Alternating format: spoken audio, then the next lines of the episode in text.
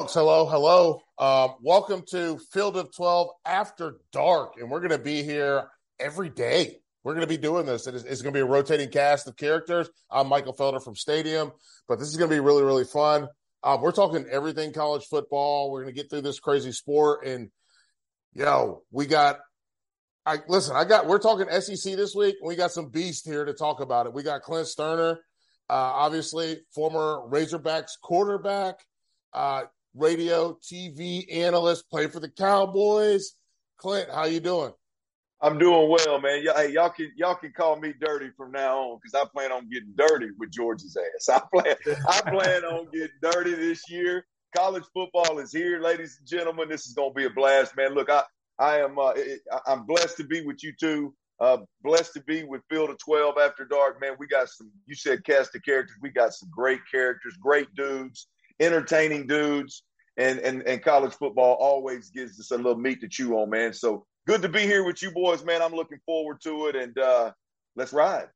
I, listen, let's ride is the is the right answer. And Clinton, I have done some work in with together in radio in Arkansas, and then I'm bringing in my guy George Whitfield, uh, the quarterback guru. He's done some work with ESPN, Nike ambassador, and uh, the reason that George and I have each other's numbers in the phone is because we were running the streets together back there, back in the the opening in the Elite Eleven. George, how you doing, man? Bring us into the show.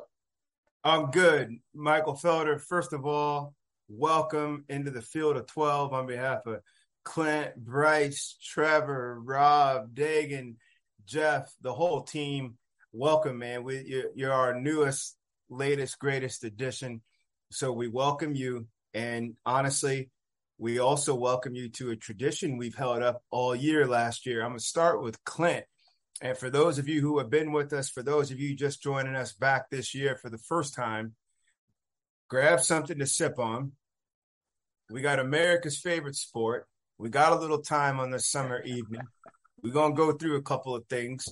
I want to give a toast from both of you, and then I'll give mine, and then I'm going to hand the ball back to our point guard. Clint, a toast this off season, your favorite thing, your favorite news, your favorite person that you observed in this favorite sport of ours? Well, this is a tough one for me, George, because there's a lot of shit's gone on since uh, since we last spoke, my yeah. friend. But the low hanging fruit you mentioned, Michael Felder joining us. I, will uh, I'll cheers. I damn sure drink to my man. But um, a lot of goods going on at Arkansas, but I can't go there. Jimbo Fisher, you not letting Nick Saban push your ass around, that's worth me sipping to now. Hell with sipping. I'm gonna give me a good drink. Jimbo Fisher, I appreciate you making this college football season more interesting, brother. Jimbo Fisher, hey. Michael Felder, sir. Give me some oh. favorite oh. thing this last long five, six months. Woo, man, you know what? And Clint, you listen, you took the cake, but you know what I'm gonna say? I'm going to go with, and this is, it took me a while, it took me a second to think about it. But what I'm going to go with, man, I'm going to, I'm going to, listen, I'm a, I'm a cheers to the transfer portal. Hey. Oh, yes, my man. Yes, hey. yes, my man. hey, it, it breathes some life into the middle of the, the middle of the uh, the back uh, SEC schools, Arkansas. We needed that transfer portal. I hear you, baby. So I'm, I'm gonna cheers to the transfer portal. Uh, yes. George, what are you? What are you? No, what are you cheersing to though? So I'm gonna go to my my plan B was shake up. Right, I love shake up. The two LA schools from out here now. Oh, Big yeah. Ten. It's funny watching people on boardwalks with Big Ten hats down here in San Diego and LA. So be it. I love that. But I'm gonna go with something that should be very near and dear to this show, being quarterback centric. We are about to see, I think, the best season of quarterback play.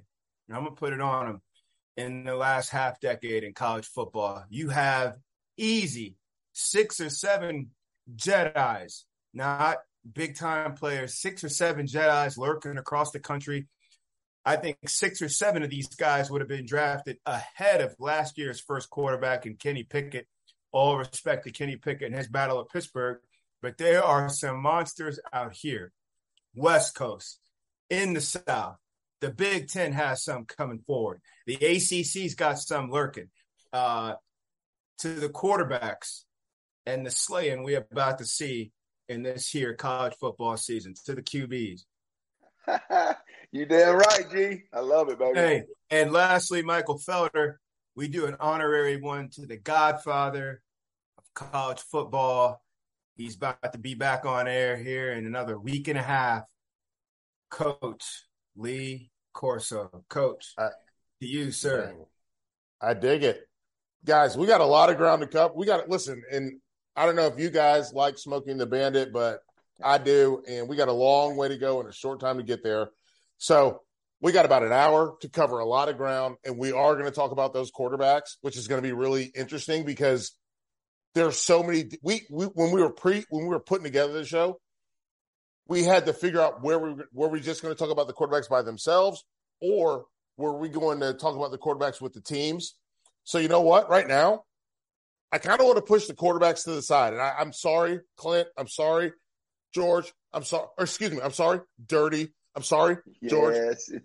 but right now, the question that I have is: Is this Alabama's SEC championship and maybe national championship to lose? Absolutely, Mike. I mean, look, I, here, here's the deal: is is you've got the top two players in the country, arguably. I believe Bryce Young's the best quarterback in terms of going to the league. I think he'll be the first quarterback drafted. I think he'll play earlier than anybody Time else.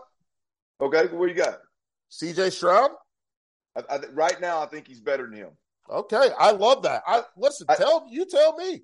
And Felder, come on back that way after after that. Come on yeah, back. To- look, look. When, when it comes when it comes to navigating the pocket, delivering every ball on the field with ease, not having to get your body right, being mechanically sound, having confidence, being ready to step in physically to the league, and not just have like high ceiling, like potential, but like legitimately get me in the game, and his game's going to translate directly to the NFL. They're all great. Don't get me wrong. We're splitting hairs here, but I believe that Bryce Young is the dude right now that can step in the league and play. I believe he'll be the number one overall pick. And if he's not, I believe Will Anderson will be. And okay. Will, Ander- Will Anderson is being, the, the, the, in my opinion, the best pass rusher in the game. You got those two guys coming back. And, Mike, real quick, Nick Saban don't hand out too many damn compliments. No. Nick Saban stood his ass up there at SEC Media Days, Mike, and he said, I don't know that I've ever had a guy on each side of the football in terms of leadership, along with the caliber player that they are, I don't know that I've ever had that in Alabama. When Nick Saban says that, I'm not putting him second to anybody. So to answer your question, absolutely the SEC is is Saban's and Bama's to lose. I see. Here's the thing, and I'm gonna get G Dub. I'm gonna let you get in there. There is one question that I, I want both of you, and and George, I want to get you, and then Clint, I want to get you on this. So let's start with George. Do you think? And I think about, I think Stroud and Young are intrinsically related because they are both quarterbacks of color and they both do not run. They don't run. And do you think that that's a big part of after RIP Dwayne Haskins, obviously, and hearing about Tua Tagovailoa, do you think that they think about that a lot and that they don't, they're worried that they don't be labeled as running quarterbacks, even though we know when they decide to run, they can do it. Let me go G Dub and then Clint, you get in right after him. Woo, that's a heavy, that's a heavy kickoff, but let's go at it. Okay, so let's go at the the ideology of the black quarterback. I don't think these guys think about that. Okay. They've watched Teddy Bridgewater. He yeah. never goes past the line of scrimmage. They've seen Geno Smith uh, for all of us, we watched Byron Leftwich. Sure, big old rifle. He wasn't going down. He but they've also they've also seen what happens to Lamar Jackson. Well, like when a like when an MVP and and and star thirty some odd games at Louisville. Right. Like you like you are what you are, and it is good to see some diversity. Not every quarterback of color has a big superhero okay. cape and is leaping over humans. you you can play the game like Matt Ryan. You can play the game like Clint Stoerner. You can go out there and and run an offense, a well-oiled machine like a, yeah. a, a Kirk Cousins, and you could do it with your own flair. You can like you are what you are. I don't think just for knowing these guys, like knowing them. I trained sure, Bryce Young, I know seventh, eighth grader. That's why That's I started with you. in his thought process. I need to be quick enough to be quick. I need to keep plays alive. I can't get caught back here in the pocket. But he's also not thinking I need to get a buck 50 today on the ground. I need to get first downs in the matter I can get first downs. So I don't think they think about that, but it is interesting you brought that up. To to Clint's point, I, I have three crowns coming into this season, like three preseason crowns. The, the the the game's best general from a quarterback standpoint is Bryce Young, most battle tested. Everything Clint said about him is right. That's the game's best general. Under the most pressure, delivers under all that pressure. Those two 90 plus yard drives against Auburn when they had to have it.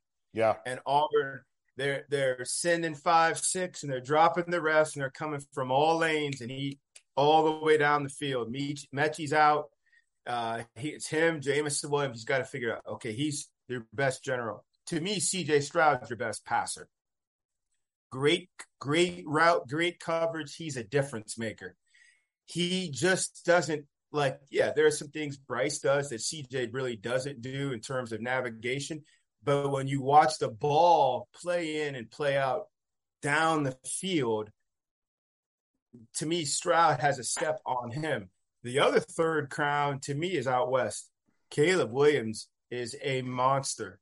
My indelible play from last football season came in Lawrence, Kansas. Like, who's going to say that? Oklahoma at Kansas. Oklahoma found themselves in a barroom brawl in a spot they ain't supposed to be in on their back in a bar. They should have blew through there and got on their Harley and got out of there, and they got caught. Third down and two. They go for a run play, dive off the right tackle. Back gets busted up in the backfield. Caleb goes back there, takes the ball, and goes and gets the first down. That was an impression. Getting the ball in the second quarter against Texas, when they're up there getting mollywopped against Texas, 80 yard touchdown run, 70 yard touchdown throw, two more touchdown drives. Like he's a big home run hitter. That's your biggest monster. So there's a general right now. That's Bryce. Your best passer. That's Stroud right now. And to me, your monster nationally and especially on the West Coast is Caleb. Now, the kid down in Gainesville is going to have something to say about that monster part. But like, well, Clint listen, yeah. hey, we're we're going to get to him Let's get to him. Clint, you tell tell me what you think about that. About like uh, how Stroud and how how Stroud and Bryce Young have to navigate kind of that space where they just they don't want the label. Yeah, uh, Mike. I mean, I, I I completely understand where you're coming from, and and, and I and I don't want to minimize that that label is out there, and I'm I'm, I'm aware of it. But as I look as I look at the NFL landscape today, I, I yeah. feel like if you come into the league black, white, Hispanic, I don't I don't give a damn what, what it is. If you come into the league and you don't have holes in your game, you're going to be given opportunity. You're going to be drafted first overall. You're going to be yes. given the opportunity. And if you don't have holes in your game, you're going to succeed at an extremely high level. Yes. Now that, that I mean, whether the guys get that opportunity to develop their game, things of that nature, I, I can't speak to that. But when I talk about C.J. Stroud and Bryce Young, I, I, view both of those guys as dudes that don't have holes in their game. I think Bryce is a better natural passer of the football, like like legit like touch and all the little uh, up in the arm slot and, and the and, and the and the, the like like effortless accuracy. I no, think talk, Bryce, hey hey, I'm calling uh, talk about it because I think that's important. I want you listen. You guys are two quarterbacks. You guys know about yeah. playing quarterback, right? So talk yeah. about that arm. Like I love. That's the thing I love about Bryce Young is the way that he changes his arm slot, the way that he's able to make off platform throws. I love that about him. So yeah, I want you to get into that because to me, that's what that's what I love about how he yeah. plays. Mike, I, like I, I, watch Bryce Young play, and, and and I see I see a guy that that makes very difficult things because I've tried to do it. and I could just flat ass couldn't do it. Like he makes them look simple. And you know who mm-hmm. else does that? You know who else does that? Pat Mahomes, yeah, Josh Allen. Yep. I mean, there's a handful of them. Like I, I, think I think Aaron Rodgers is the best quarterback I've ever seen play the position. Big picture, if we just check every box, in my opinion. Yes. But but when it comes when it comes down to taking your body out of throws and just and whipping it around the park in, in underneath ten yards, like Aaron Aaron doesn't he does he's not necessarily in the best of the the Pat Mahomes world of doing those things. Right. He gets he gets his base set in every single throw and then throws with power, and it's beautiful. So anyway, we can get off in these quarterback weeds, but my point is, as you were talking about, like Lamar, I love Lamar Jackson. He won an MVP, but he's got a hole in his game, man. You know what I mean? Like I, yeah. whatever he's got to fight, I completely respect it and understand it. But he's got a damn hole in this game, man. I'm talking about when I when I look at Bryce Young and I look at C.J. Stroud, I think these dudes are going to walk in the league and you're going to have a hell of a time finding a hole in their game outside of them being a rookie. You're going to have a hard time finding. Well, he's not processing at a high level. Well, he's not throwing the ball over the middle at a high level. Well, he's not reading the pressure and getting the ball out. He's not setting his feet. He can't throw it off platform. They can do it all, man. And yeah. and, and with, with the, the day you to me, find me a quarterback that doesn't have holes in his games, and if he yeah. doesn't get an opportunity, I'm gonna raise hell with you, baby.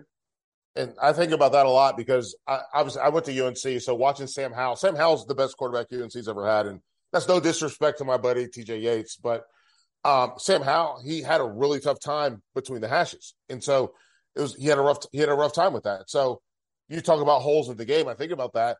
Um, when we speak about holes in the game, and I, listen, we gotta we gotta we gotta get moving. Um, hey, Michael, real quick, I, I want to give Clint. Uh, his, uh, his respect. He said something, probably not even thinking about it. You said black, white, or Hispanic, which yeah. I respect, because a lot of times in moments like that, when you're trying to get across a point where you got to traverse race, basically saying it doesn't matter. To most people would say black, white, blue, green. Blue green doesn't exist, and therefore they wash it out. You took the higher step up and I respect you for that by saying black, white, Hispanic, keep it within the realm. It's okay to talk about that. Just speak on it. But sure. you did. I respect it. Just, you know, just so the audience knows, I respect that, man. All right. Cheers, everyone. Well, yeah, taking that on like that. Go ahead, Michael. It's your show. No, it's listen, it's our show. But what I was going to say was, so if we're if we we're calling Alabama the favorite, yeah. How do we feel about Georgia? And you talk about holes in your game. Let's start with Stetson Bennett. Do we think he has holes in his game? Or do we think they have holes in their offense? Go ahead, yeah, I'll let you go first. I don't know if he has holes in his game as much as he just his bowl ain't very deep. You know what I mean? Like, like, like I mean, I, he just ain't like his ceiling's so low. It's like you know, I, I, mean, whether we're talking about, I know some folks, I ain't gonna say George's name, but I know some folks want to talk about Stetson Bennett's legs last year. Like Stetson Bennett's legs ain't doing a damn thing when it comes down to it. But but they're, they're, they're, but I mean, look, he's got an extremely low ceiling. I mean, when we talk about Georgia, we're not talking about we're not talking about Stetson Bennett unless we're talking about the Good Morning America uh, interview that he had after the national championship game, right. which was which was this which was shit legends are made of. I absolutely absolutely Legend loved it. There. Oh, it was so beautiful. But but look, I Michael, mean, did you see that? Michael, did you see? I saw interview? it. Yeah, I saw it. Where two or three was... times he said, "My man said." What was the question again? uh, we enjoy. Hey, hey, guys, we we're not yeah. talking about we're not talking about Stetson Bennett, man. I mean, and we look. The I question. Mean, we, we, here's the thing. The question with Georgia that we're asking is, how do you replace the talent that you lost on the defensive side of the ball? And then, by the way, I don't know if you guys have been paying attention to this, but have you seen George Pickens in the Steelers camp? Because imagine if they had actually used him. yeah. Or, or if he got himself out there. Remember, he was out for quite a while injury wise. He was hurt, but and, they also and, didn't throw him the ball. That's also true. But it, then it goes back to the signal okay. caller where I think we need to come on back to the Stetson Bennett thing. We need to have a real conversation. We'll, we'll, you know what? we we're gonna we're gonna move forward. We're gonna circle back. So we do think that we do. We all agree. Let's just do hands. Do we think that Georgia is number two in this in this conference? Oh yeah, number two in the conference. Number Absolutely. two in the conference. Okay, so let's move forward. We're gonna move forward. We're gonna get to some. So let's if Georgia's number two, let's start in the West. So wait, wait, wait, wait. We we need to touch on. We're, we're going to circle back on this Stetson Bennett thing with Georgia later. Oh, we're gonna yeah, we're gonna circle back because we're gonna talk about the quarterbacks in this conference. So All we're right. gonna circle back to Stetson Bennett. We're gonna talk about these quarterbacks. But I want I got to keep it moving, man. Listen, hey, I got the Clint, my man keeping it tidy, ain't he? Keeping it straight. Well, yeah, yeah, but Mike, we're talking about Georgia here. Mike, Mike, we're talking. We gotta give Georgia. That's the hey, national champ. We look, ain't got time for Georgia. Look, Mike, Mike, let me hit you with this real quick, and then you tell me to go to hell, and we can move on.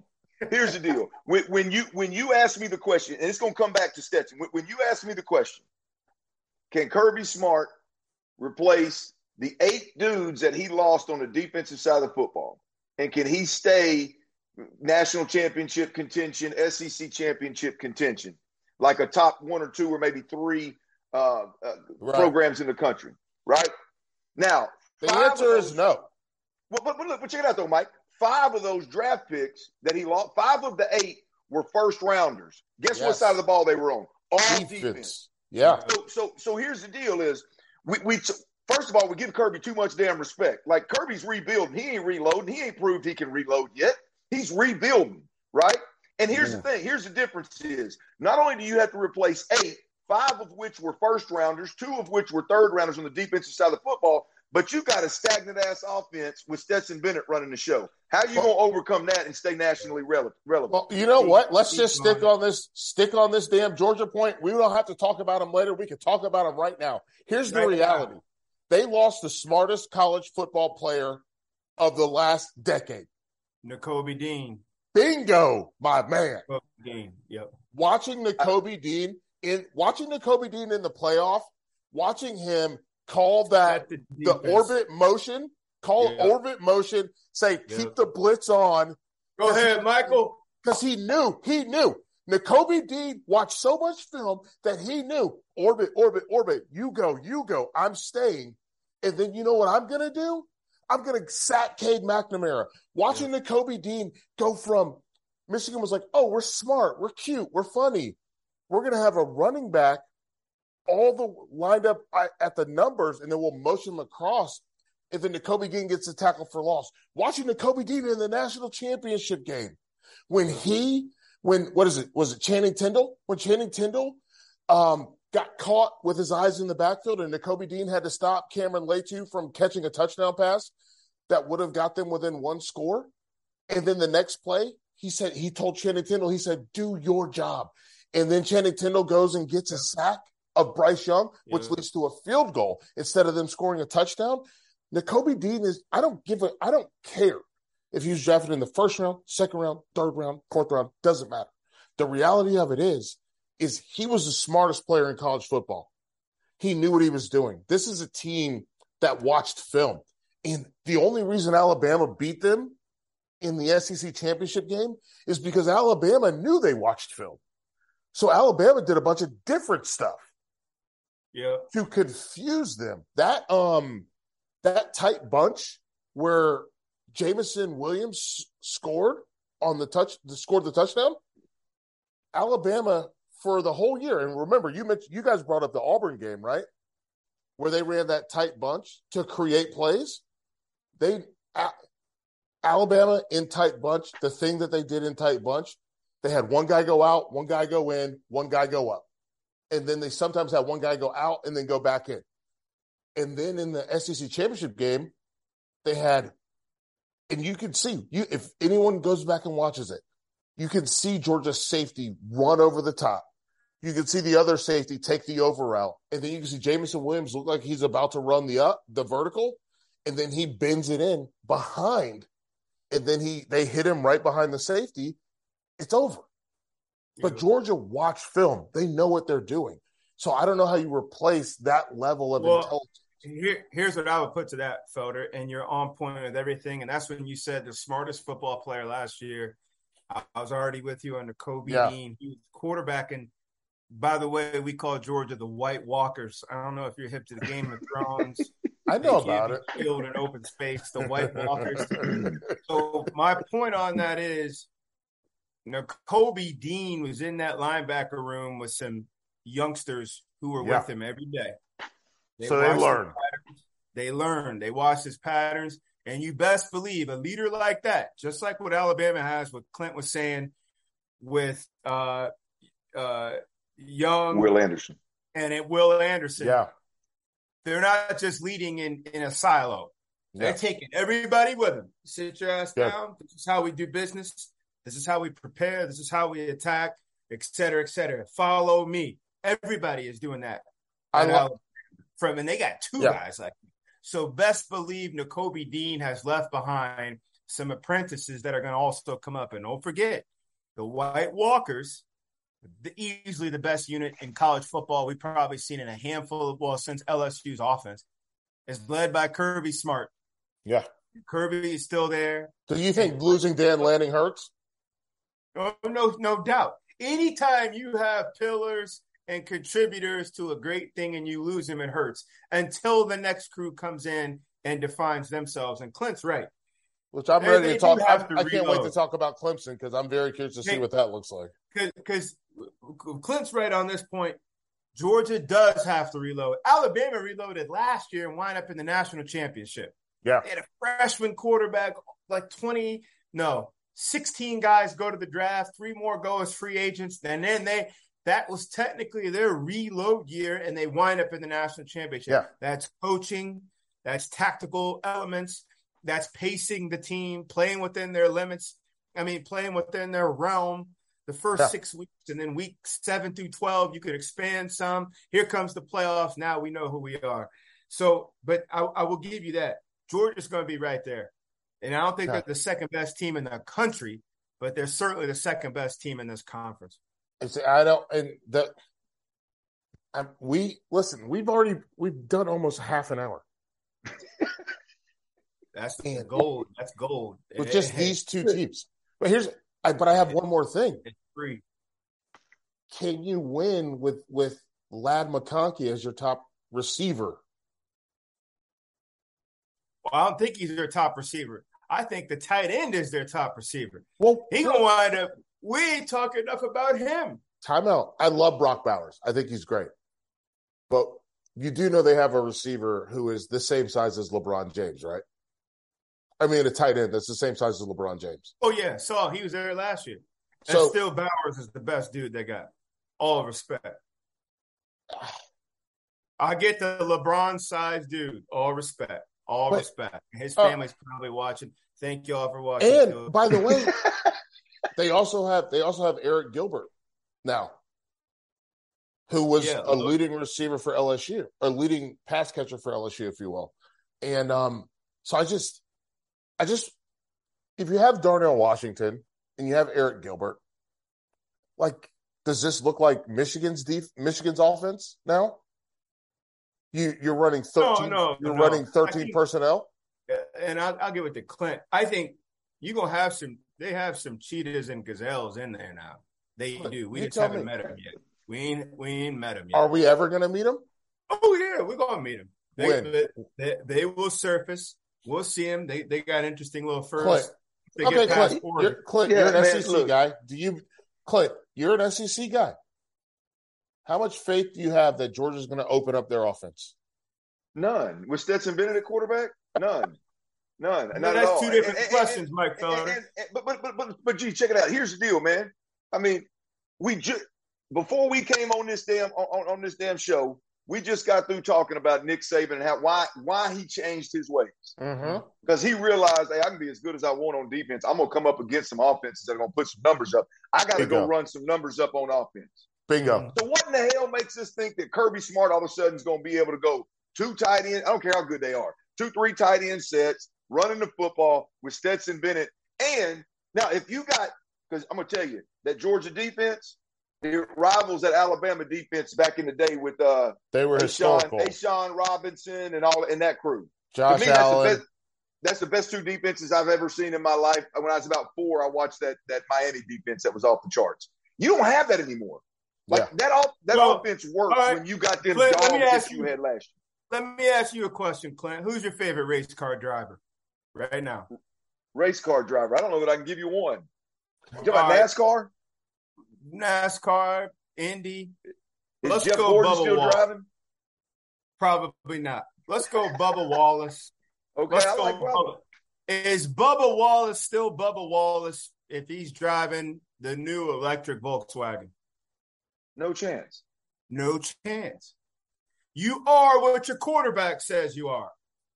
So you are what your quarterback says you are. So you're mm. still technically Bubba Wallace. You could put the helmet on, the race suit on, but if you're getting into an electric Volkswagen, all respect to Volkswagen, and we would love that support here on Field Yes. as well. Yes. But you can, oh, like, you may in your heart be a NASCAR driver. You may hop in there with your NASCAR suit on. You may say, let's go get 50 every night. Let's touch 120 on the on the speedometer. But if you have a Volkswagen going on right now, that's what you have in the driveway. That's it. You Hey, G-Dub. Whether you got weapons, some weapons, nuclear weapons, the trigger man yeah. defines what you are. Stop Am I it. right? Stop it. G. G Dub. With your Vince Young and Johnny Manziel jersey having ass. I, I I cannot. I'm just here to tell you, man. Like Stetson Bennett can drive a goddamn 82 Volkswagen if he wants to, if he's got that defense that he had last year. The game no, I'm has changed, saying- partner. But you're saying you're saying Kirby Smart doesn't want to aspire to get past 24 points, and I'm saying He doesn't. if he does? But what if he does? But you have Stetson Bennett as your quarterback, ball control, management, customer service, like that. None of that's getting you 24 plus in this league when it matters, bro. None of that. But is Stetson that- Bennett's is ball that control him? ain't getting you there. But I'm asking you, is that him or is that his quarterback? That's him. Is that him? What That's if Caleb him. Williams transferred to Georgia instead of USC? Oh, you mean like if Justin Fields had been there? Well, I'm well just all saying, these, you are what what is the quarterback says you are. hell? If this was You- fist, we'd all be drunk. Speaking Listen. of, I gotta a drink. This son bitch here, Like, hang on. Let's not like we do remember that Justin Fields was at Georgia. No doubt. and he was like, um, don't know what to do with this. I I can't drive this Corvette. Give me the Camry. Uh, yeah, no, that was interesting. Well, that that's a good. That's. I had something for you, Michael, but I, I was like, that ain't gonna hold up in this, so I just put that back. That's all. That's all. That's all I'm saying. All Uh, guys, we got listen. We got to we got to go really quick because we got a we got a Cedric Tillman interview coming up that we've got to play, and we have um. So let's let's talk really quick in the West. Who do we like in the West? Is A and M the team that's coming for it? You got 90 seconds to make your case, G Dub. You got 90 seconds to make your case your case for A and M. Well, I got to make a case for A and M, but I will. A and M, A and M. They've been building for this for the last couple of years. You saw this. You saw this with Jimbo Fisher, one of the best big game coaches in the game today. A few years ago, they played both teams in the national championship, Clemson and Alabama, battle with both down the line, and they had Kellen Mond at the helm. Fast, physical, silverbacks everywhere right? They've been building for this. Now, Clint's right. They got to situate this quarterback situation. And both are basically green. Haynes King had a chance to dress a few more times before he got hurt Yeah, against Colorado. In comes Young Johnson. For those of you out there that are watching, Max Johnson's the son of Brad Johnson, great NFL quarterback. But so now here they go. But physically in the trenches, they can go anywhere in Jurassic Park and battle. And okay. I'm talking about the SEC anywhere. The the only thing about this, deal for, for, uh, Michael Felder, I mean, the only deal, the only deal for them, they got murderers row for a schedule. Miami, Arkansas, Miami in the in the non-conference, Hurricane, Arkansas, Mississippi State, Bama, South Carolina, Ole Miss, Florida, Auburn, LSU. What would you? I didn't hear you say App State. App State, throw App State in there. What would the Trojans do with that schedule? What would the Longhorns do with that schedule? Let's just get real. Get their ass Now, whooped. the Aggies to me are coming. Will they catch will they catch the two big boys? We don't know. Attrition, injuries, we have to get it, you know, momentum. People got to catch fire. But to me, that is the next one. They're dragging their chair to that two that two chair, that two top. They're dragging their own chair to that two top. It's a three top with the Aggies. All right, so I'm going to get Clint. I'm going to give you 30 seconds, and we got to get to the interview. Yeah, Why, look, this is this is easy. Give me, this give me, Ar- give me Arkansas at number two. Arkansas at number two. Yeah, in the, in the West. In the West. West. Oh, they got a quarterback. They got a quarterback. They got their play caller back. They got an identity. Uh, they got their offensive line back. They got uh, they lost two they lost two playmakers that I think are X factors in what they do offensively and defensively. And and there's a good chance one of those Drew Sanders, a transfer from Alabama. I don't know if he's going to be worth a damn, but he he plays unbelievably fast. He may be better than Grant Morgan, and I'm gonna get shot in Arkansas for saying that, but he may be better than Grant Morgan for one year. And then can Jadon Haselwood, a former five star, can he replace Ch- uh, uh, Treylon Burks at the wide receiver position? That's the only two questions, partner. I mean, they've improved everywhere else. And if those guys hit, if those guys land, Arkansas can be number two in the West, no question about it. I, I absolutely love that. I'm excited for it, and obviously we're going to talk new wait, coaches. Wait, Michael Felder, you ain't just going to smooth on off of here with that. You love what Clint said about Arkansas in the SEC West. Yeah, Aggies I love it. Live there. LSU lives there. Ole Miss lives there. Yeah. You're smoothly stamping what Clint said. Arkansas two in the SEC West, which makes them a top ten team when it's all said and done. Hell, top eight.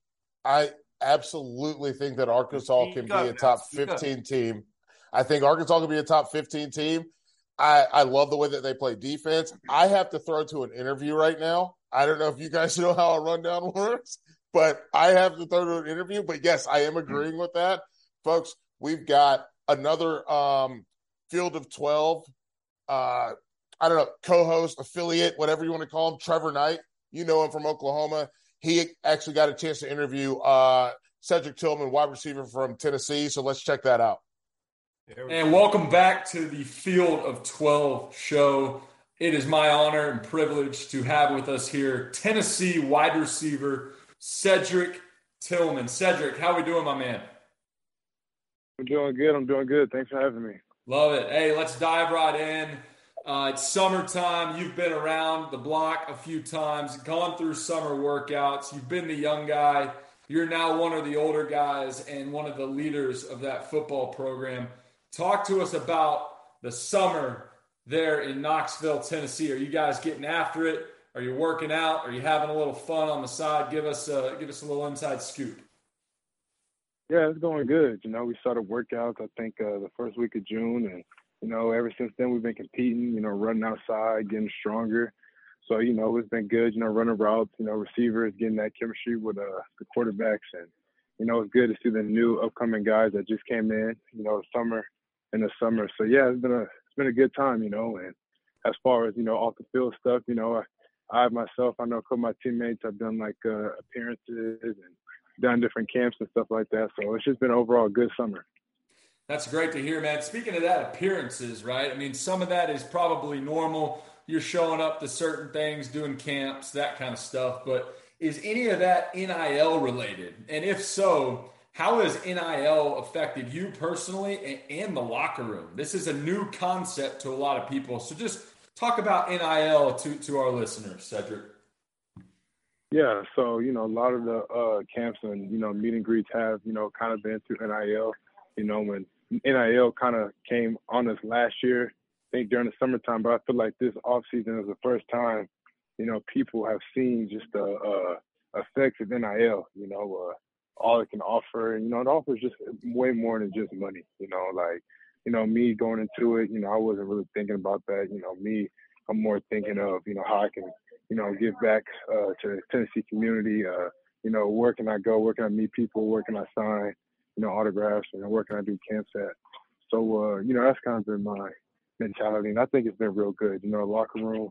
You know, there's a lot of guys with NIL deals, and you know, some upcoming guys with NIL deals too. So it's good. You know, anytime we get to put a little bit of extra change in our pocket, you can't complain. So it's going good. There's no doubt, and, and obviously Tennessee, a school that is attracting a lot of NIL publicity. Let's talk a little bit about this past season and, what you guys are trying to accomplish in the 2022 campaign. You're coming off a seven and six year, four and four in conference. I know as you go into the latter part of your career there, there at Tennessee, you want to leave your mark. So, what are you guys focused on this offseason leading into the 2022 season? Man, we're just focused on winning. I mean, that's what we play the game, you know, at the end of the day to do, winning. You know, obviously build those relationships, but man, on Saturday nights and whatever nights we play, you know, we got to get the job done. And you know, like we said, we went seven and six last year. Uh, you know, I feel like could have easily, you know, uh, had a nine, ten win year, you know, in the first year with hype. So, you know, this year just fixing those mistakes that we made, you know, in the second quarter or the fourth quarter and uh, trying to get better. But yeah, the goal is to just win. Uh, me personally, uh, my four years here, it may sound crazy, but I've never beaten Florida, Georgia, Bama. You know, and if I'm being honest, all those games I've been blown out every year. So my goal is to just, you know, beat the big three, you know, all three of them, because uh, it's something that I haven't been able to do so far. So yeah. Yeah, that would be that would be a heck of a season right there, and I, and I hope the best for you. So I, have got the personal opportunity to play in Neyland Stadium. I I believe that it's one of the greatest stadiums in college football. Outside of that, over your four years, what has been the greatest away atmosphere that you've gotten to experience? Man, the greatest away atmosphere. If Purdue in the bowl game counts, that would have to be up there. Uh, but we were still kind of home. But uh, part of Purdue uh, is always a it's always crazy when you go to Florida. That's always crazy when you go there. Um, you know, Emma, you know, crazy too. So you know, everybody's talking about LSU. You know, uh, Death Valley. So I'm uh, I'm curious to see how that game goes. You know, I'm curious to see how the how the LSU fans are, you know, because everybody talks about it, but you know, I want to see for myself. So yeah, I'm excited about that game in particular. Folks, that was Cedric Tillman talking with Trevor Knight, and obviously you got to hear they're excited in Tennessee. Let's let's let's go to Clint first. What if if if not now? When when Tennessee should be number two in the SEC East, right? According to According to me, I, would, I, I ain't mad at it. I, am I'm not mad at it one bit. That's the first time I've thought about it from this. Y'all, y'all keep hitting me with these second in the West, second in the East. I, I, it's the first time I've thought about it. If I'm being completely honest, but but I'm not I'm not mad at it, man. Look, you you got a you got a play caller on the sideline and Josh Heupel. I don't care what I don't care who got the, who's got the title, who's got the OC title. He's you got a you got a you got a play caller that's an absolute weapon on the sideline. Uh, Hendon Hooker, Hooker is is when you talk about dual threat quarterbacks in college football, he's as good as as you get. Now, look, I'm not going to get off. You know, we don't need to get off in the stats, get off in the weeds, but when it comes to catching sure. the football, catching the football and gun, and accurately distributing the football, keeping plays alive, and then also being able to not just be athletic, but like run the zone read, right? Run all right. the different quarterback run, quarterback plus one run games, the counters, the powers, things of that nature. Like this dude can do it. They got 15 returning starters. I just listened to Josh Heupel talk at SEC Media Days again, mm-hmm. and I'm a believer, man. Like I like, and I, am gonna be honest. Josh Heupel doesn't look like he done ate Josh Heupel that that was in uh, that that was uh, that I watched play at uh, OU. And so when Josh walked up, I was like, "Damn, Josh, what's going on?" And he started talking, and within five minutes, I'm like, "I'm ready to go to battle with you. Let's ride, baby." I, mm-hmm. I, I just I believe I believe Tennessee has has a legit shot uh, to, to make a run at, at, the East, not beat Georgia, but make a run up up the East and, and be a, a real contender sooner rather than later.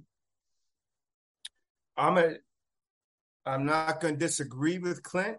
I can't. this doesn't it. sound like you're agreeing. it's a, in my opinion. First of all, how good is it that we're having real conversations about the SEC East? Yeah. I mean, how long has that been? Well, really, it's, just, it, it's always been who's going to meet Bama. Come on, Georgia. Come on, Georgia. Way back. Come on, Florida. Right. We're talking about programs that have been asleep for 10, 15 years. And it's a three horse race to me, in my humble opinion. It's Knoxville, and you're right about Heupel and Hooker. It's Gainesville with Coach Napier and Anthony Richardson because that just needs hot wired. It's so much talent down there. They just need to hot wire that thing. And it's Kentucky, which Michael Felder, I trust you'll bring us back to the Wildcats. But that's a three program battle. When's the last time we honestly really had uh like like who spent this much time on the SEC East? So here's what here's what we're gonna do. I'm I'm here's what I'm gonna do. We got a quarterback in Clint. We got a quarterback guru in George. Here's what we're gonna do. I'm gonna skip around in the in the rundown, and we're gonna bring the quarterback discussion to the forefront right now because we're talking about the SEC East. So let's talk about it. We got Hendon Hooker at Tennessee. We got Anthony Richardson at Florida. We got Will Levis at Kentucky. And then we got Spencer Rattler at South Carolina. So just those guys. And we've already we've already talked about Levis, we've already talked about Haynes King, we've already talked about Bryce Young. So we don't have to worry about we don't have to worry about the West. Just the East. Okay. Clint. Let, what are we looking me, at? Clint, let me take the first swing. You mind? No, no problem, baby. Go ahead. Uh, well, let's just let's just go ahead and just be as real as real can be. Spencer Rattler is under the most pressure out of any college football player this season. And I'm talking about you can go up to Nova Scotia State, you can go all the way out there to Hawaii. It's Spencer Rattler is under the most pressure. You got unseated at Oklahoma coming in as the nation's top prospect, five star, everything. You get to Oklahoma, you watch two Heisman's work in front of you. You just had to kind of watch and follow what they did. He tried to, whether his work ethic was there or not, whether the execution was there or not. We saw what happened on Saturdays.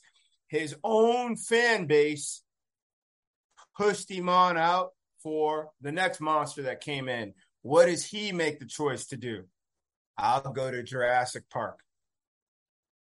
He chooses to go to not Purdue. Well, he couldn't go to Purdue. Not like another good. Not Indiana. Not he didn't go to Indiana. Not in Indiana. To, I'm not gonna go find Arizona to go. You know, that's actually his home. Arizona, Arizona State. By the way, why would anyone go to Arizona? I'm right gonna now? put my name, Clint, on a Jurassic Park program. Columbia, South Carolina, where they're starving.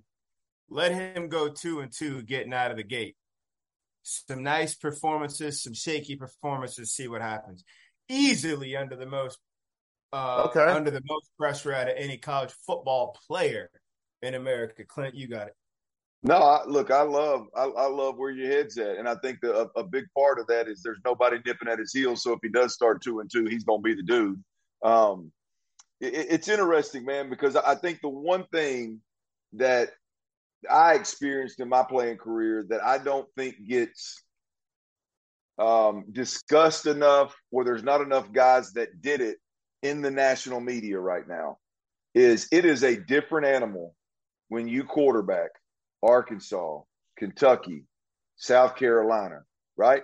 right? It's easy to be it's easy to be Greg McElroy, bro. I mean, I'm, I love my dude. He's he's great at what he does. But Greg, Greg had that had it. It was not. It's easy to go down there and quarterback at LSU most of the time. I understand right now that that doesn't fit real well. Sure. It, it's easy to go down there. It's easy to go down there to Georgia. It's easy to go to Florida. I lump Tennessee in that mix. I, I lump A and M in that mix. It's easy to quarterback when every game. What'd you say about A and M, uh, George? They got the trenches taken care of. It's yeah. easy, relatively. Let me rephrase that. It's never easy. It is significantly less difficult to right. quarterback at, at one of those it's, schools. It's, it's, a downhill battle. It's a lot harder to be what is it? Andre Woodson? Is that his name? Kentucky quarterback? Yeah, any uh, any to, to, be a I'm light it, heavy. Now, now I have to look it up because I don't want to be wrong. Yeah, Andre Woodson's right. It Andre Woodson's right. I understand completely. yeah, Andre Woodson. It's harder to be Andre Woodson, or it's harder to be Clint Stoerner. It's harder to be KJ Jefferson. Yeah, yeah it's just, it's it is to be Bryce Young or to be yeah the support. even to be Stetson Bennett. Support. Yeah, well, it's a it's a diff, it's a diff, gee it's a different perspective is all I'm saying. And and Spencer Rattler went to Oklahoma, which he should have. He balled out in high school and he, sure. he earned it.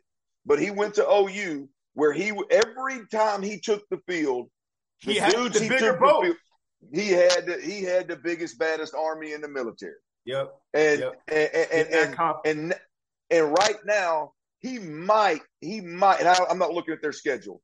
He might have the better roster in 30% of the games he's going to play next year. You know what? Hey, I got man. the schedule right here, my man. Eighth or ninth. They're eighth or ninth in the SEC. You They're think that he? You think it got hot at OU when your ass wasn't playing well? Think about when it gets hot on your ass when you're not playing well and you're Let's taking run the it. field every day. Let's Well, run let's it. Let's run Michael it right now. Let's run Let's it. I'm gonna run it. Let, I'm gonna run it right now. Okay. Georgia State, better roster. I was Arkansas. gonna go. I was gonna run through the conference. Forget the schedule. No, I I'm just gonna I'm do- going through the schedule because Clint, Okay, Clint, you Clint mentioned the schedule, so let's run through the schedule. Let's look at the schedule. Georgia State, they have a better roster. There's Arkansas, one. I would say they have a comparable roster, but not better. not better. Georgia, they don't have a better roster. The Charlotte 49ers, better roster. South Carolina State Bulldogs, better roster. I think this is an interesting one. Kentucky, No, better. No, equal to at your best. equal possible. at your best. Okay. A&M, they don't have a better roster. Missouri, better roster.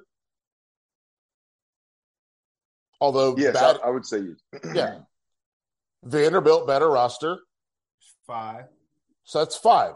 And then Florida, Tennessee, and Clemson, and they don't have a better roster than any of them. No, no, no. So what is that? Five. So so That's five. forty percent of their forty percent of his games, he's going to take the take the, the field this year with a with a better chance to win than the opponent based on talent. Right. And then in the At, at conference, OU, he, at, O- at OU, he ain't never. He, Not one. he didn't No, play one no. game when he didn't take the field with the best dude out there. yeah, but the That's- killer part is they struggled with him in there at Oklahoma. They only beat Tulane by a touch. Like they were five and zero when he went into Texas, and all five wins were eight points or less. I Gee, also, but gee, what gee, what were we talking about though? Last year, after dark, field of twelve. By the way, you need to follow, like, tweet, holler at us, all that good stuff. Make sure you check us out. Field of twelve oh, after dark. Uh, go ahead, baby. Go ahead, uh, Mike. No, what- we were talking about what? No, I mean, we but we were talking when, when the whole Caleb Williams, Spencer Rattler thing was going down. What were we questioning about? One, we were talking about Lincoln Riley needs to make his ass a decision. He's the one that got got the, the two quarterbacks in the predicament in the first place. But two, it was about can Spencer Rattler does he have the the the the uh, character or the leadership or the the guts or the does he have all of that to handle that adversity of that whole program, all the fan base looking at? He didn't have it. Well, No. guess what, man? If you ain't got it when you're playing for Oklahoma, the big dog in the Big 12, it's going to be hard as hell to have it at South Carolina, Correct. one of the one of the one of the basement teams Correct. of the East historically. I mean, it's just the reality I- of it. and, and the thing for me is, and George, you and I talked about this pre-show. I I like Spencer Rattler a lot. I think he is good. I think I he's like got. I think he's got a lot of ability. I think. I don't think Lincoln Riley was kind of. Uh, I don't think he was serving us BS when he said that he's one of the best throwers of the football that he's ever had. I think the the issue for I think Oklahoma's issue, honestly, they had more of a he I think his issues or or um misfortune was more of a symptom than the disease. They weren't bad because of him. They they were and they weren't even bad. They just weren't as good as we wanted them to be or thought they could be. And I think that's an, an offensive line situation. I also think But that that Michael, yeah. that's still an indictment. That is still an indictment. On um, who? Like, and and it's just on Spencer Rattler. Are you a difference maker or not? Ah. And So- and you, you and can indict people you like. You can indict people you like. But that that goes. You know what? We're going to pause this for when we talk about. We're going to pause this for when we talk about the the ACC because I want to get into this more when we talk about DJ Uiagalelei. oh, another guy that should be in this conversation, but he's not. Yeah, He's not been a difference maker. He ain't Exactly. even. He's not even at Spencer. He's not even at Spencer's level. But Which just is- to wrap this up on Spencer, just to wrap this up, yeah, you chose to go to Jurassic Park. Yeah. Life you finds a way. finagled your way to Georgia. Then you had. Then it would have been a better whatever. But you go to South Carolina. South Carolina, they're hungry. Their tailgates ain't celebratory. Their tailgates are anxious at Yeah. South Carolina. It's some anxious tailgates over there. Listen, you keep saying Ninety Jur- people gonna come in that stadium. They high fiving each other. They going like this. You must deliver. My, life finds a way. In there, you must deliver, and for you to come in, a name they know. Yeah. And when that news hit, you best believe them little local papers, and they said, "Oh, Spencer Rattler's now a Gamecock." You know, Michael, they ran to and fro, neighbor's house to neighbor's house, Excited. water cooler, water cooler. So you got to deliver. You have to deliver. deliver. You got to deliver. Best deliver. You Well, let's talk about it. Let's talk about another guy. Um, because we're doing quarterbacks and we only got a little bit left in the show. Um, We 'cause we got gotta extra innings. Remember that now. We got some extra innings. I know we got some extra innings, but we I'm trying to I'm trying to get some stuff in. Um, because I want to talk. I want to get you guys' thoughts on Anthony Richardson. I'm going to start with you, uh, Clint, on this one. Look, I, I think he's the most gifted gifted quarterback in the country. Do you think I he's a good it- quarterback? Well, it's, I think it's it's uh the jury's still out on that one. I mean, Okay. I, I think I, think it, it, it you got to be a lot more than just gifted. I mean, we're talking about Spencer Rattler. Lincoln Riley said he's the best thrower of the football he's ever seen. Yeah. And I don't, I'm not going to. Who am I to disagree with Lincoln Riley? I'm not going to tell you that. Right. But I'm going to tell you. I'm going to tell you. It, it wasn't enough to answer the bell. It wasn't enough to keep your job. It wasn't Right. enough to, to. It wasn't enough to to win ball games at Oklahoma when you had all the advantages in the world. So when I when I look at when I look at, at, at Anthony Richardson, I've been t- me and George have been talking about this for two years now. I, I told him last year, like, what what why are they starting Emory Jones? Like Anthony Richardson clearly gives you the best chance to win ball games, no question about it. When Does I he? watch him, absolutely. Now maybe not that maybe not the first game of 2021, but by the time he got seven or eight games under his belt, he was going to be by Yeah. far and away the better quarterback at Florida. Um, I mean, at least Yeah. unless he just shit the bed and and and was not and, and wasn't and and had nothing but raw talent. Now that may have been the case, but I, I look at Anthony Richardson, man, and, and I, I, I think when when I talk about a loose arm that can make all the throws, uh, with with his with his with his body engaged and disengaged to throw the ball, uh, you know, with change arm slots, all that that quarterback guru stuff George and I always talk about, um, and then the ability to to run the football. And, and I'm gonna tell you, those things with Anthony Richardson, they stand out when George is on the other side of the ball. They stand out when Alabama's on the other side of the football. When elite athletes are on the other side of the football, he's bigger, he's faster, he's stronger, he throws the ball effortlessly across the entire field from the line of scrimmage to the damn goal line. He he is an absolute animal physically. Can he put it together and become a, a, a really good quarterback? We'll see. You know how many passes he threw last year? Don't know. You can tell me. 94. 94. 94 throws. You got to cut your teeth somehow. Now, That was a that was a struggling season. I mean, I know he got hurt. I know he gave got I know he got hurt. I know I know that he got hurt. but they also gave up forty plus to Samford, not Palo Alto, Stanford, Samford in the first half in the swamp. That's how bad that team was. I No, second every Yeah. Oh yeah, they did. I forgot. They I forgot now. about that. that was right I see before. you checking- I that see was- you checking your, you're I've- checking your paperwork now. Check your paperwork. That was right before Thanksgiving. I completely forgot Yeah. about They that. got Look, rocked. They got rocked. That's how bad the team was. Now I'm just simply saying, I'm a co-sign all of everything Clint put on there. Most talented in the country. I'm just talking, just like walking around with just tanks of nuclear everything. It's Anthony Richardson, at least up until the to the Mississippi River. What's it Now, gonna take? What's it gonna It take? doesn't. It doesn't validate him as a great. Is he? Is he to be this? Is he to be that? We got to let him get out there. We got to give him a season Sure. leading from the front, just like Caleb Williams. Caleb Williams came out of the bullpen too. We talked about that, and I agree. yeah, we got to. Now he gonna get a chance to have the ball, start seeing the first batter, second, third batter. That bullpen deal is a different deal. You come in the middle of the season. What's it like to start?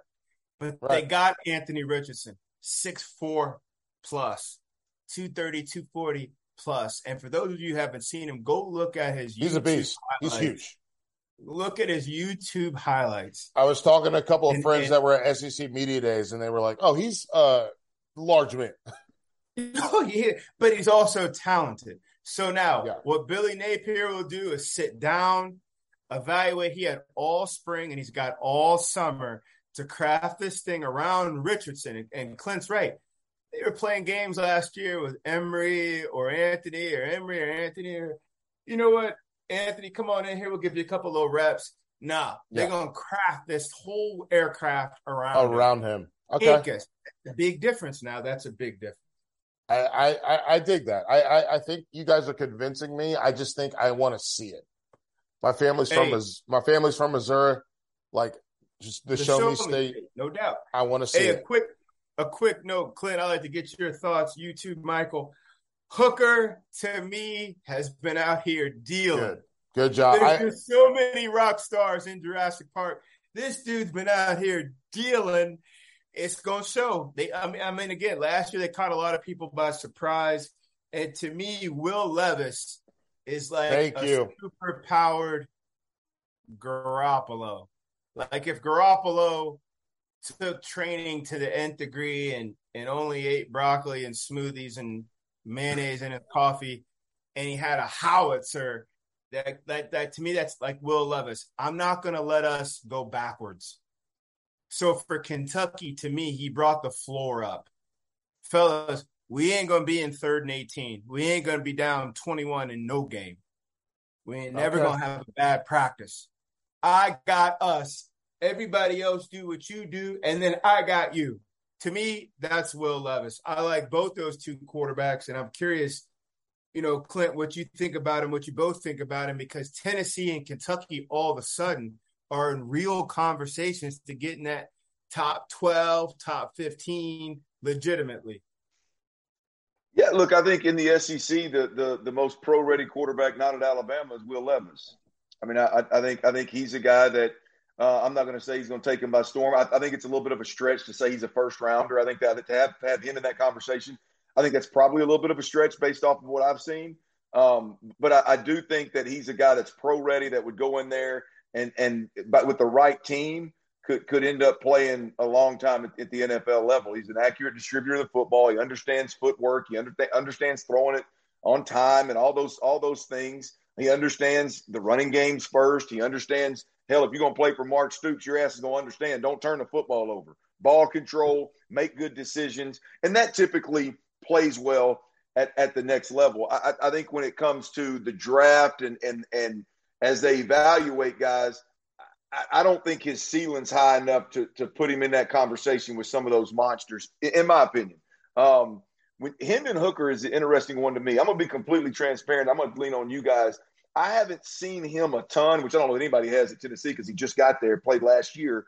But I love, I love the legit. Like I'm talking, I ain't talking about somebody running around like a chicken with their head cut off. I'm talking about legit dual threat. I love, like he knows what the hell he's doing.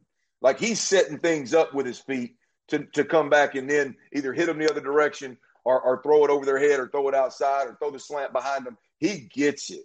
Like he gets it. And Josh Heupel's an X factor. I, I just I don't Yeah. know enough about him personally, but what I've seen, I really like. Go ahead, George. Outside of Bill O'Brien and Bryce Young, that's the best quarterback coordinator combo to me in the SEC. Because some programs have great coordinators and they got a quarterback coming on, or some have some great quarterbacks and they got a quarter a coordinator that they just met, like down in Florida. yeah. Hendon Hooker plays fast, makes fast decisions. He's decisive. And Clint, you know how big a deal that is. Michael, you've been playing you've been playing against quarterbacks on the opposite side. You love a quarterback that goes one to two to three. Mm. Which one did I want? You love that. No, the ball never stays back there. It's gone, or he's gone. And he puts pressure. It's almost like him and Heupel when they come down the tunnel. It's like their mindset is apply pressure. Yeah. By hook or crook, apply pressure. I And saw that's Mike- they got good at. I saw Hooker in high school and I really liked him. And when he transferred to Tennessee, I still liked him. And then when he got on the field, I like I didn't know if he was going to beat out Joe Milton, but he did, and I loved it. And so, Which is and big win, by the way. yeah, he makes plays. So here's what we got, Mike, Mike, Mike, can I check George real quick? Uh oh. Go ahead. B- Bill O'Brien is running Nick Saban's offense. How in the hell is Bill O'Brien and Bryce Young the best quarterback uh, coach tandem in the, in the SEC? Well, because they wound up in the national championship. Well, They've damn, got- George, you can get that OC gig. and would take it. And would take it. and would take, and take that. And, and would take it. Now, oh, I'm gonna hit you with this. Let me hit you with this. Oh, I, I, I try, I try to segue myself into this right here. My boy Kendall Briles and KJ Jefferson got to be in that conversation. Love them. Hey, that, that fit right there, man, with what Kendall does and what KJ can do. But here's a match made in heaven now. No, and, hey, and no, no. Michael Felder. No. We no, allow me I'm, to make this quick. Uh, Michael Felder, no. allow me to make this quick, this quick retort, this quick, quick. quick. Oh my goodness! Get your what? Bryce Young and Bill O'Brien have been battle tested. They've been battle tested. Sure. Look how that they didn't blow through the SEC last year. They had some dog fights down the back stretch. They had to work. They got in there against Cincinnati. Cincinnati, that was a dog fight first half. Then you saw what happened with Georgia. They are battle tested. Whoever's book you're running, you still got to call, feel, execute, and then Bryce has to play out. And then what I like about Briles, I mean, what I like about Heupel and Hooker, they got hot you would think at any point they were smoking. extinguished. It would be extinguished week four, week five, week six. Somebody gonna mess around and change the rotation, change coverage, change something. They couldn't. They had answers. So they I like what KJ and I like what Briles is doing, Michael Felder. But the other two, one being battle tested and one just kept going. They never flamed out. Those two units, Bama and Tennessee, coordinator and quarterback. To me, they lead this conference. we haven't even we haven't talked about Leach and Rogers. Um, uh, well, I mean, where, where were we going to talk about it? No, I no, that was a joke that I made. Um, oh yeah, yeah, no, I got you. no, um, no, we listen. We only have a we got a short. We have very little time left, so I'm going to give you one transfer you're looking forward to George, started with you, Clint, then you go next, and then then we're gonna get to you guys ranking the this conference. Go ahead, Clint. Gosh dang it, man! Why are you giving me this question at the end, Mike? I, will take it. I'll take it. No, no, no. Hey, I, I, got, I got, I got it, big dog. I, I just, I just, I really like Gibbs at Bama. I really like under the radar Evans at Ole Miss, for the record. However, however, the biggest question in all of college football, in my opinion, right now, the biggest decision that has to be made in college football right now is the quarterback at Texas A&M. Mm. And I believe, personally, I believe Max Johnson at A&M is a no-brainer for Jimbo Fisher. Wow. Max, I'm going with Max Johnson. Wow, wow. is right. Wow. Well, y'all, look, look, y'all, y'all gonna sit around and let Jimbo Fisher when it when it goes nine and three or eight and four and finishes in the middle of the West? Oh well, I had a young quarterback. I had a young quarterback again. Or that's his go-to. That's his go-to. Oh yeah, that, well, that's all. That, that, ain't just his go-to. Uh, he, he has too many go-tos now. He got a ring in there. He got another chance. Like look, he got he got another what? Look here, another what? He got he he been in some conference battles in there now. That like he got no. Hey, you said he quick, got a G- ring in there, and he got another what? Jameis Winston won a title. Hey, got, look here. Here's he got here, some more contentions. He, here, here's the deal. Here, here's the deal. I know in College Station, George, he won with Kellen Mond. Yep. Who I think uh, Kevin Sumlin that's a Kevin Sumlin recruit. Big shout out to Kevin Sumlin, by that the way, is. joining joining the field of 12 crew hey. this year. So big shout out to Kevin Sumlin. Um, hey. Yeah, come on. Come on. Um, but yeah, man, I mean, gee, it, just the, the, the reality is, man, is at some point we got to quit. I mean, you can't in one hand blame everything on Zach Calzada, and then on the other hand say, yeah, but we beat Alabama. Well, hell, Zach Calzada beat Alabama. Like Zach you can't, Calzada you can't talk Alabama. out of both sides of your damn mouth. No, True, but you got your Jimbo Fisher. You got a second year quarterback coming back off a broken leg last year who only played one game. And then you have a transfer. What's your expectations for the quarterback room? You don't get you don't get time to develop these guys. You don't get time to get them in there so they can cut their teeth. They got to make their mistakes. First, they got to solve who's going to be the one to lead them. And you're right. That is a lot of pressure. That room there's will have a, a, lot to say about the national picture. That Jimbo been there. Jimbo been there five years in his quarterback room. He's supposed to be a quarterback guru. His quarterback room is in a position where Max Johnson from a sub 500 LSU team can transfer and be considered the in, in the starting in the starting uh, uh, uh competition. Well, yeah, that's a good pickup, though. That's a good pickup. Oh, I love it.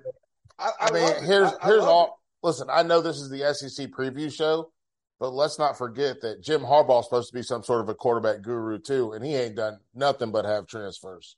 Well, well, well, easy. Well, let's, let's, let's, I'm just saying. Look, hey, hey, hey, hey, First of all, you got to get him.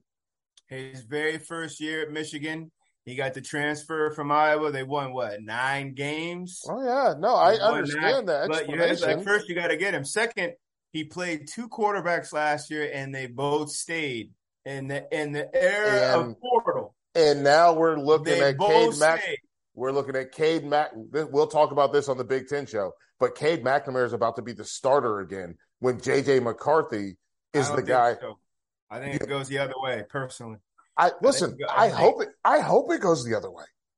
But but what you have. But they also, great. by the way, if you look up their depth chart, Andrel Anthony is their best wide receiver. He's still sitting on the bench. He's a he's a backup. That's insane. Yeah, but you have a Super Bowl coach back there who sees it. He feels these guys. He got a vibe. Team got a vibe. They know what it is. He got two quarterbacks and he kept them both. How many how many coaches have done that? That doesn't happen very often. You're 100 percent correct. Back here to A and M, they got murderers row. So no, no, no. everybody in the damn SEC West got if, murderers row. Hang on, no, no, no, no, no. I mean, you no. done named I, one. Now you're naming A and M. Arkansas got the toughest damn schedule in the world. I mean, what else you got? That's three of the seven. BYU oh, has the hardest schedule in college football, for the record. Who says that? I, am I'm, I'm saying BYU has the hardest schedule in college football. Okay, we're splitting hairs. Arkansas is right there with them. Yeah, you Cincinnati. know who you know who BYU plays? What hair are we cutting? Arkansas. I, had, I hadn't checked BYU's schedule, but I know Arkansas's got Cincinnati, BYU, and an SEC West schedule. Yeah, I mean Cincinnati shit, and BYU is murderers, bro. They got BYU's got Oregon. They got Oregon. They got Arkansas. They got Boise State. Oh no, no I, they got Notre I, Dame. Okay. Their schedule okay. is hard. They have a but hard noticed, schedule. Uh, but I noticed that was it though. You fired off them first three or four. That's because I don't remember Nevada, No, no. Be some you know New what? Mexico Here states in there. No, there's not. Okay. Well, context you know context matters. I'm not saying BYU for BYU doesn't have a more difficult schedule than some folks yeah, do. for BYU, but, but I'm saying that's a hell of time out. Okay, but here you, it is. There's time, no time out. Here we go. Here we go. USF, not bad. But they play Baylor. Baylor picked to win the Big 12. Oregon picked to win the, the, the Pac 12. They play Wyoming. No big deal. Utah State picked to finish second in the um, in the Mountain Division uh, behind Boise State. They play Notre Dame. They play Arkansas. They play Liberty. They play ECU. They play Boise State. And then they get a little respite at the back end with Utah Tech and Stanford. And by the way, oh, what happened? There's some nice little scraps in there. Some, what happened to Stanford? Well, I mean, they're doing their academic thing. Some years, it, some years it's going well, to play out on the field. Some, some it's been not. some very long years since they were good. It's been some very long years. We I miss Stanford being up there. All right, let's go. I, Come I on, guys. No, everything is relative. Here we go. We got to do the rankings. We're going to go back to back. Here's where we go. You guys want to start at the bottom, or you want to start at the top? What are we doing? Uh, what are we talking about? The SEC SEC rankings? The yeah, SEC we'll rankings. Bottom. We'll go bottom. Bottom. Let's go bottom. Intriguing. Do you want to do? Are we going to do? Okay, hang on, Dagan. Are we going to go west? We're going to go one. We're just going to do one through fourteen. Who do you think is okay? Let's do this, and I'm I'm writing it down right here, right now. Here we go, because I want to make sure I can read it back. We'll let Clint go first. I got Clint, and I got G Dub, and okay, so let's go. Who do you think is going to be the worst team in the SEC? Vanderbilt. We all have Vanderbilt. Vandy. Yes. Vandy. Okay. I got Vandy finishing sixth, by the way. No, Wait, you what? Your line. No, sixth what? I'm absolutely, I'm absolutely lying. I'm he good. must got, a, he like, got an uncle. He got an uncle coaching at, at uh, Nashville. What he I'm just trying to give Nashville a little something to boot and scoot about. Sorry, right. Nashville. Thirteen. Who do we got? Missouri. Missouri. We both have. You guys both have Mizzou. Okay. This is where it gets hairy for me. All right, here we go. Twelve. I'm I'm ready. Not for me. Let's go. South Carolina. All right. I'll, ri- I'll ride South Carolina there. Okay. Eleven. I got Auburn. Ooh, wow. I think the Heat going to turn up on Harsin. I think the team going to do fine. I think the staff going to battle. I think Harsin is going to gonna be blow s- up and bristle. It's gonna be spicy. I, I'm I'm I'm changing mine, uh, uh, Mike. I'm going LSU At uh, eleven? at eleven and South Carolina at ten. Oh, is that where we're at? no, we're at so we're at, so you want to so here's- okay, I'm swapping them. You got LSU I at twelve and South got Carolina at eleven. I got Vandy, Missouri, LSU, South Carolina is where I'm at. we haven't even Oh, talked about LSU at all. And I got thoughts. Um LSU at 12, which means that's a losing record. Yeah. Yeah. hey, love him or hate him, think he's Knute Rockne or think he's corny. That's a ball coach and Brian Kelly. yeah, That's a ball coach. Maybe We'll see. he can dance, the southern accent, whatever. When he gets in there, Notre Dame has been in the top of these rankings, in the top half of the top 25 for how many years? Then he tweaked their recruiting. More Southern kids have been coming to Southern Indiana, I mean, the Northern Indiana, on his behalf. He has tweaked that as a modified SEC program, just like Ohio State did. We're going to be the mm-hmm. Northern SEC program, and they have been winning. Watch out now with that LSU. You, you're not going to talk me out of it, George. I see the silly ass dancing. I heard the silly ass accent. I heard the corny ass uh, greeting to the media the other day. I, No I don't think that shit. I don't think that shit plays in Baton Rouge near as well as people think it's It going to play. does Not, off- not not from, play, not from but- jump. well Not It from let me jump. doesn't play, but the ball coaching plays. Well, let me ask- track record on it. hang on, because George, you and I talked about this pre-show. Clint, Yeah. where are you from? Right here, Baytown, right outside of Houston. Right outside of Houston, right? So that's a Mhm. pipe that's a pipeline straight into Louisiana, right? Yeah, Yep. absolute. If they won't listen to Ed Orgeron, why will they listen to Brian Kelly? The kids on that team. I'm, I'm with you. I, I think I agree with your point. I- I think- no, no, no, I- I mean, no. I mean, bro, bro, like Brian Kelly, Brian Kelly went into LSU, and and I don't, I don't, I can't remember the kid's name. I was listening to one of the spaces from LSU the other day. There's a five star cornerback that was committed, I believe, out of North Shore, Texas, but he was originally from Baton Rouge. His dad, his dad was a, his dad balled at LSU. I can't remember. I, I should know his name. You would know it if I could remember. And Jimbo Fisher went in there and flipped that dude from LSU. And, and I mean, I, I'm just telling you, man. Like, dude, his roots, his folks, his people They're from are, there. are in Baton Rouge. He's playing in a powerhouse in Houston, where LSU's known to come over here and take and take folks. But Yeah. the, but that's not the question. The question ain't recruiting. He said, why would kids who didn't listen to Orgeron listen to Brian Kelly? Brian Kelly's a different animal than Orgeron. I know them both. I love them both. Orgeron is your granddad ish. Brian Kelly, that ain't the substitute teacher. That's the principal. He gonna come in here and grab these dudes by the throat as a team. We're going this direction. I have a spot for you. Come join, or that's the door. Like, and there's a handful of coaches that have that. They either show teeth or they got their arms out. Uh, your your guy uh, in Clemson got his arms out. Uh, Dabo, yeah. like Ryan Day got his arms out. Some of these coaches they show teeth. You, you gonna hop in there and do what you're supposed to do. You didn't come to LSU to not win. They brought a dude down from Notre Dame with a track record, half the talent of LSU in its history. Half. Half the five stars, half the All Americans, half the draft picks. They've been, I, I bet you, if you go the last 10 years, Notre Dame has won equal to or more games than LSU. They've won more games with the even with them going undefeated through the season. Yeah, they won. Right. those- That, that's Dame's won what I'm more saying. games. So Brian Kelly, he's bona fide. And his message ain't going to be, please go with me. It's, we're going this way, rock or roll. but How many years you giving him? How many years you giving him? Oh, hell, he to be down there. a great pickup for LSU. He gonna be down there until he gets No, I'm tired. talking about how. No, I'm talking about how many how many years you giving him before he's winning ball games and competing down there.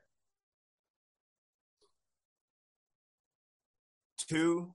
They gonna have to cut their teeth. They're certainly not 12th in the SEC though. Oh my god, this ain't even a sober comment. I've been rolling with you all day now. I've been rolling with you all well We'll see. day. Uh, this ain't even a sober You- comment. 12th You ain't talking me out of it. Oh You ain't talking me out of it. Okay, I, I so know you- this. Here's, hey, hey, Mike, here's what I know.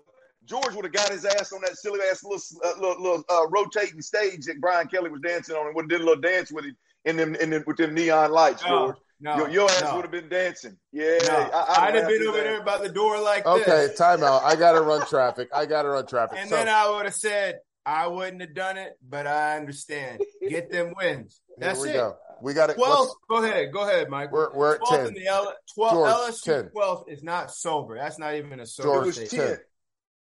10. I got 10. Mississippi State. I got Mississippi State. Miss State. Okay. I'll Clint, go Auburn 10. there. I'll, I'll go Auburn. Okay. Nine. George. I got Florida. Okay. I listen. Thank you because I've had a million Florida fans bar, bo- bother me because, and we don't have time to get to the games. We're not going to have time to get to that. But I'm going to tell you, I think Utah's going to stomp a mud hole in Florida. I think they beat Utah, but struggle with the rest of the SEC. Wow. Yeah.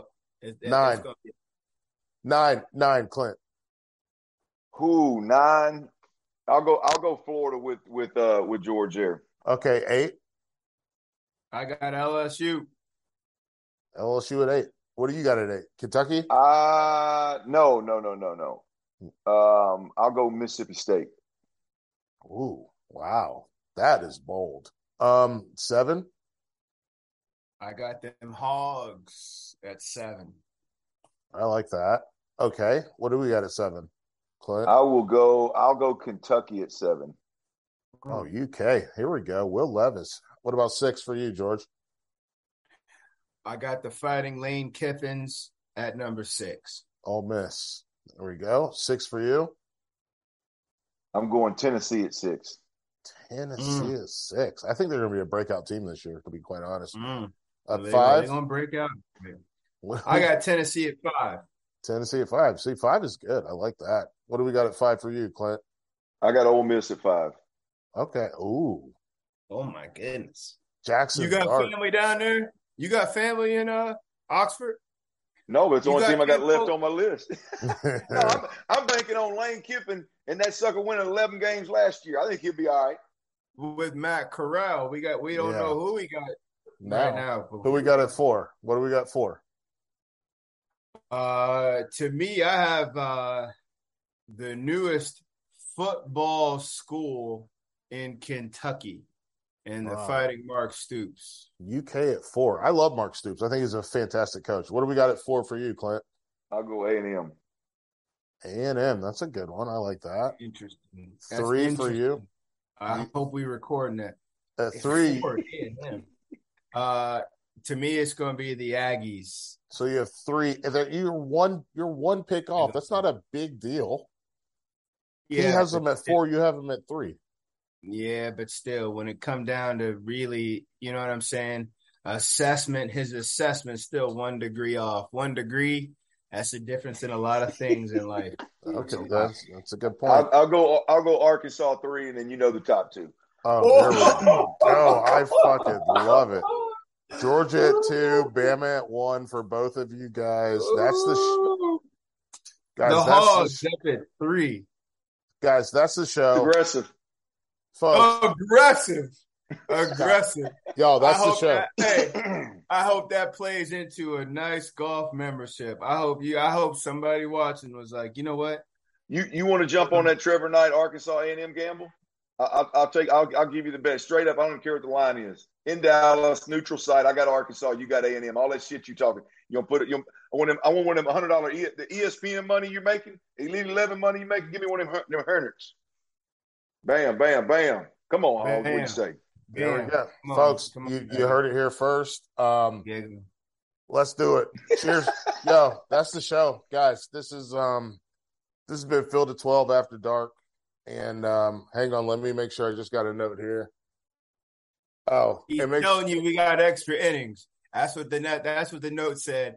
He's telling you we got extra innings. No, we already went into time. extra. We already went into extra innings. This is in extra innings. It's eleven. It's eleven twenty-five, my man. yeah, this is prime time. What they watching? CSI right now. Their third sports center. No, they watching. They watching this. People so yeah, watch- no, we got extra. This is we did extra innings because we went. I we went long. So just make sure you, you you subscribe and give us a thumbs up there on the YouTube page. And uh, once we pop on the series, make sure you tune into that as well. Um, Clint, George, cheers, boys. Hey, and welcome again. Your first. It certainly ain't gonna be your last, but great oh, run. Oh, you're done. Great job setting us done. up. Great job, Michael Felder. I'm here to listen. I'm here to run point, baby. And Clint been one of these kind of nights, Mike. I know you did it. Listen, you put in. Hey, you know what? Let me let me empty mine for you too. yeah, y'all go ahead and empty. Hey, bubble it, bubble hey. that joint, baby. We're done, baby. We're done. Special shit. And your insight followed what the bottles look like. They ran in Clint. Wow. Third with Arkansas. Hey, wow. Hey, I'm gonna Not a drip out that bottle coming out. I'm gonna tell you this. George got A and M going number three for all the same reasons that we they had them ranked high last year. Same shit, different day. Same there we go. shit. Tomorrow, tomorrow, come back to the same channel. We'll be they'll be talking about the uh, Big Ten. Big Ten's gonna. Let me before we wrap up. What do you think about the Big Ten? Obviously Ohio State, but then behind them, what are you thinking about? I don't know if it's a if it's a behind thing. I, I think you're back to two monsters you're back to two predators on the jungle floor. Michigan. You're back to Michigan again. Now let's now let's now look. You open the door. You got to come on in now. You can't just open the door and stand at that port. Come on in here, Michael Felder. Ohio, uh, Michigan is fresh off a Final Four from last year. Uh-huh. Bonafide. The feeling sure. in the building is something. Washington totally went to the Final Four before too, and guess what? They that has nothing do? to do Go with nothing. These, that, but yeah, but I don't know that book. I know this book, and I yeah, know this. I'm, and I'm sick of reading it. This this team's got both quarterbacks returning. They got a lot on defense. Their stars took off and went to the NFL. Right. But the vibe on the ground from those who I get a chance to speak with, oh no, no, no, no, no. It's everything is validated and verified. With no Gattis. Around. Say what? with no Gattis? With no Gattis. In fact, they have a two co- a two coordinator. Here's the thing: they remind going. me. They remind me of Lot, and this is the first time that I listen. Clint, you've used profanity multiple times during the show. George, me? yeah, you. I'm gonna say right that. now, when Michigan State went to the playoff, they also walked around with a big swinging dick. The next year, did they? Yes. Nah. No, don't tell me. No, no, no, no, they no, got no. Beat no. down by Alabama, and they and, and they Georgia out. and Georgia got beat down. Excuse me, out. Michigan got beat down by Georgia. Did they not? The eventual national champions, the best unit in and Alabama was the eventual national champions. Were they not? Uh, no, they were, but I'm just simply saying. All I'm saying, here's the thing. I got listen. They I'm lost give you some, to the White Walkers. I'm gonna Michael give you. I'm gonna give you an insight. My wife, you saw her in the background a little bit. She, her cousin, was a starting left tackle for them. Who? Cole Chewins. For Michigan or for Bama? For Michigan State. When yep. they lost to Alabama. Yep and they thought they were like, "Oh, we'll be back here next year." And then it was like, "Oh, no, we're not." That just wasn't sober thinking on her cousin's part. Quarterback gone, running back gone, all them guys gone. It just wasn't. And I get the parallel you're straining to make. I'm not um, straining. This isn't fit. a hard parallel. This is the on reality. paper it fits. I'm saying Michigan, Michigan, great recruiting class.